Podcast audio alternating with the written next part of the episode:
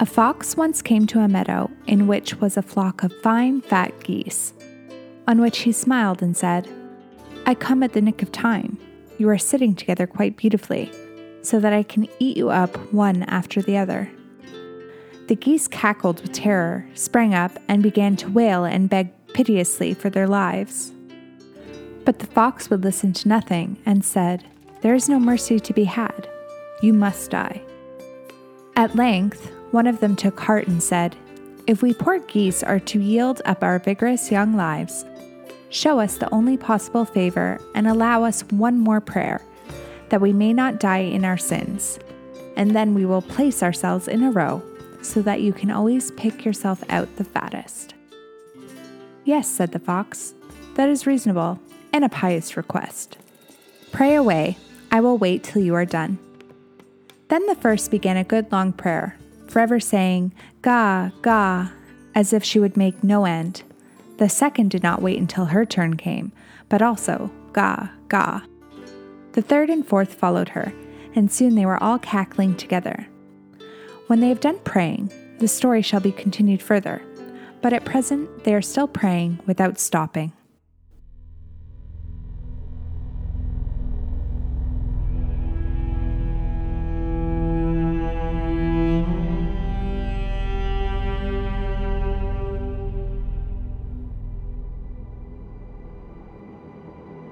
This is the Memento Mori Oracle podcast, where I, Claire Goodchild, discuss the history, lore, and symbolism of the images depicted in the cards of the Memento Mori Oracle deck.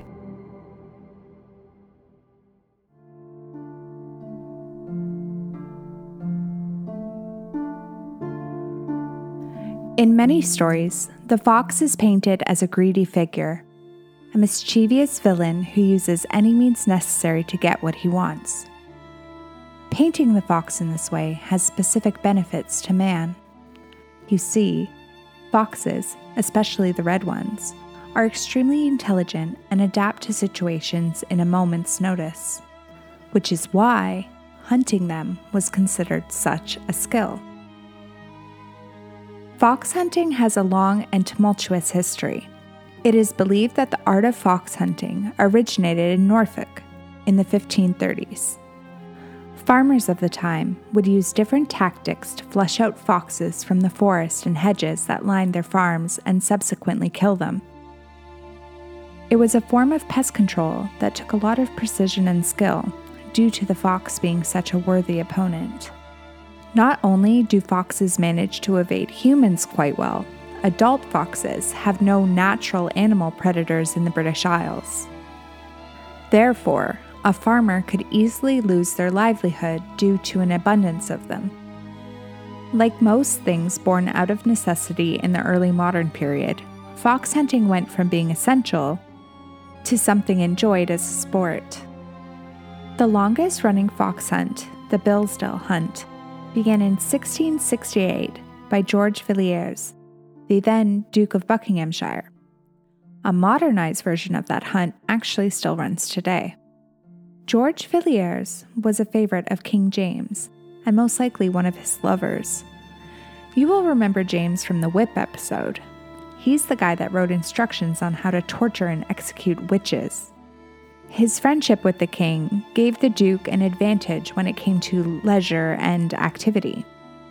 He was a highly esteemed patron of the arts, and as we know, people of privilege like to turn the realities of the working class, in this case hunting, into games and sports.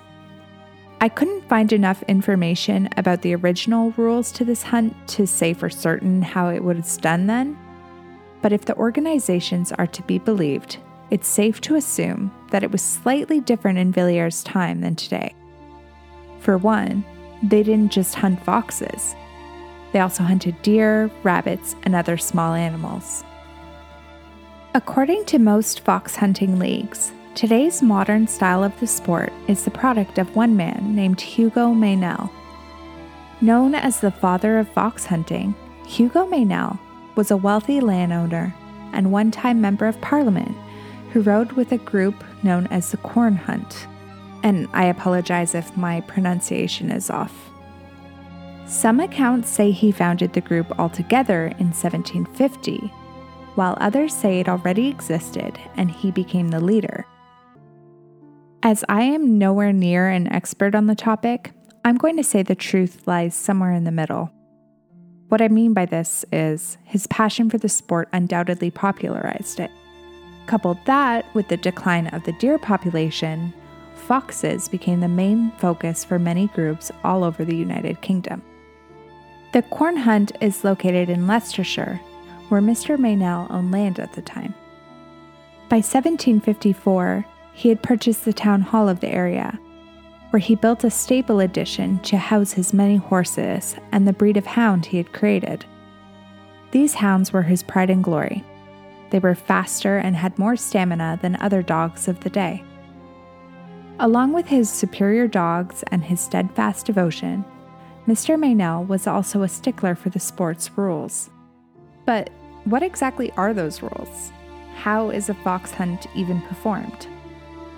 First and foremost, a fox hunt is a social event that is done on horseback, where a group of riders, predominantly male ones, use dogs to pick up the scent of a fox and chase it down. A fox hunt contains three branches of operation the hounds, the staff, and the field. The hounds obviously track the scent of the fox, they take directions from the master of the hunt. The staff organize and direct the hunt, this group consists of the master of the hunt, who leads the entire operation. He usually has a couple assistants who are known as whipper ins, and they help bring back stray hounds. And the field are the rest of the hunt. They are broken into what are called flights. The first flight are the strongest and fastest riders, and they stay closest to the hounds. The second flight are the moderately paced riders, and the third flight contain the slowest riders. Each flight has a field master who communicates with members of the staff in order to stay organized. And of course, the most important part of the fox hunt is the fox. And unfortunately for him, if he is caught, he's ripped apart by a pack of dogs. Personally, I find that needlessly cruel, and the government in the UK agreed. Traditional fox hunting was banned in 2004, but the laws around this are fuzzy and inconsistent. For instance, in Scotland, hounds may flush a fox out, but it must be killed by a rifle. In England, members of the hunt are allowed to have mock hunts. This involves a person laying an artificial scent for a pack, and the team just performs the chase aspect. Now, people in opposition to fox hunting claim that many illegal hunts where foxes are killed by the dogs still take place. So many of these are going on, in fact, that guerrilla groups known as hunt sabs, short for saboteurs, intentionally track down these and disrupt them. There have been many violent clashes between the two sides, often leading to jail and even hospital visits. Now, I, for one, am not against hunting for practical or cultural reasons, but I have to agree that fox hunting is archaic, abusive, and just has no place in the modern world. The way I see it, the rules have changed many times before, and the organizations would be better off just adopting the new mock or manufactured hunts. This way, they get to enjoy their sport, and nobody, especially the foxes, get hurt. When I began research for this episode, I wasn't expecting the majority of it to be on fox hunting at all. I figured that I'd find a bunch more Celtic mythology about foxes, and that would be that. But, as we all know, Memento Mori Oracle has its own plan, and I'm just someone along for the ride. This abrupt turn in content began like all great things, with a ghost story. In the village of Wycoller, in Lancashire, rests the 16th century ruins of a beautiful old estate known as Wycoller Hall. Originally built in 1590 by the Hartley family, it became the estate of the Cunliffe family after Elizabeth Hartley married Nicholas Cunliffe in 1611. The Cunliffes had lost their original estates to settle debts year before, and so having this great home in their possession was quite the relief. The estate traded hands over the centuries, though always remaining with the family. The home was eventually passed to a nephew of one of the many Cunliffe women. His name was Henry Owen, and in order to claim his inheritance, he had to change his name to Henry Owen Cunliffe. Henry undertook many renovations on the home, but by his death in the early 19th century, he had lost most of his money to gambling. Wycoller was once again given to a nephew called Charles Cunliffe Owen, but he could not afford to pay off the debts either, and the long held family estate was sold off. It is believed that the building was the real life inspiration for Ferndean Manor in the novel Jane Eyre by Charlotte Bronte. The famous Bronte sisters lived in a nearby village and were known to frequent Wycoller on their walks. Charlotte would have witnessed the sad end to the once magnificent building. It's around this time that many of its stones were sold off to construct nearby buildings, eventually leaving in its wake just outer walls and crumbling archways. There seems to be more than just the ghosts of ruins, gambling addiction, and literary magnificence that haunt the site, however. Every few years, generally on dark and stormy nights, reports come in of a spectral rider heading towards the hall, and minutes later, the screams of his long dead wife break the silence of the nearby town. One story of the husband and wife goes something like this Simon Cunliffe and his wife were residents of Wycoller Hall in the 17th century. Simon, the squire of the manor, was held in high regard by the local parish, therefore active on the social scene and an avid sportsman. He was particularly drawn to fox hunts and was said to obsess over the chase. One day, while on one of these hunts, the fox did the unexpected and ran through the gates of Wycoller Hall and inside the residence and up the stairs to the master bedroom. Simon, not one to give up pursuit, forced his horse through the doors and up the stairs.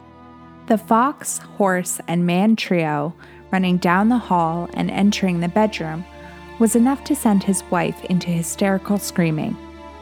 This enraged Simon, and he raised his whip to strike her for her cowardice. It was then that the poor woman died suddenly of her fright. People have reported seeing Simon riding his horse through the entrance of the ruined hall, hear a scream, and a few moments later, see the ghostly figure ride away. The ghost story of Wycoller Hall isn't the only time that a fox hunt and the dead have been companions, however. On December 16, 2020, in the Peterborough Crematorium, the funeral for a local woman was disrupted by the Fitzwilliam hunt. As people lined the road to await their turn to pay their respects and say goodbye to the much loved woman, a red fox darted out from the nearby forest and sought safety in the graveyard. Unfortunately, the pack of hounds was not far behind and followed her inside. Funeral attendees stated that not only did the fox and dogs enter the grounds, the riders did as well. So now you have hunters trying to call dogs, mourners yelling at hunters, and a scared fox who hopefully got away. The article doesn't say. What it does say, however, is that the Hunt Club issued an apology. The Hunt has apologized for any distress caused and asked crematorium management to pass on this apology to the mourners and funeral directors involved. The incident was unintentional and occurred when hounds were being taken through Mucklands Wood back towards Milton Park. Hounds were recovered as quickly as possible. Following this incident, we will be holding a meeting to discuss methods of ensuring that this does not happen again. You would think a fox escaping a hunt into the safety of a cemetery would be a one off thing, but as it turns out, it happens quite a lot. In March 2019, a video surfaced of a fox hunter chasing a vixen, which is a female fox, who had just given birth inside a cemetery. At one point, you can see where 20 hounds had chased the poor fox into the cemetery. For a moment, it appears she is backed into a corner, but luckily, she escapes with her life. The man recording, who I assume is a hunt sab, can be heard saying, You pull him off, you pull him off that fox right now. To which the hunter responds, I'm doing it, get out of the way. During my search, I even came across a rather beautiful painting from 1850 called He is Among the Dead The Fox Hunt in the Cemetery. So, this is definitely not a modern phenomenon. Perhaps on some level, the fox knows the cemetery is a place of protection and tranquility, where the hounds of hell cannot follow you. Or, at the very least, they are a place people consider sacred, and they will step in to stop the hunt. This has been the Memento Mori Oracle podcast. I'll see you back here for the next episode.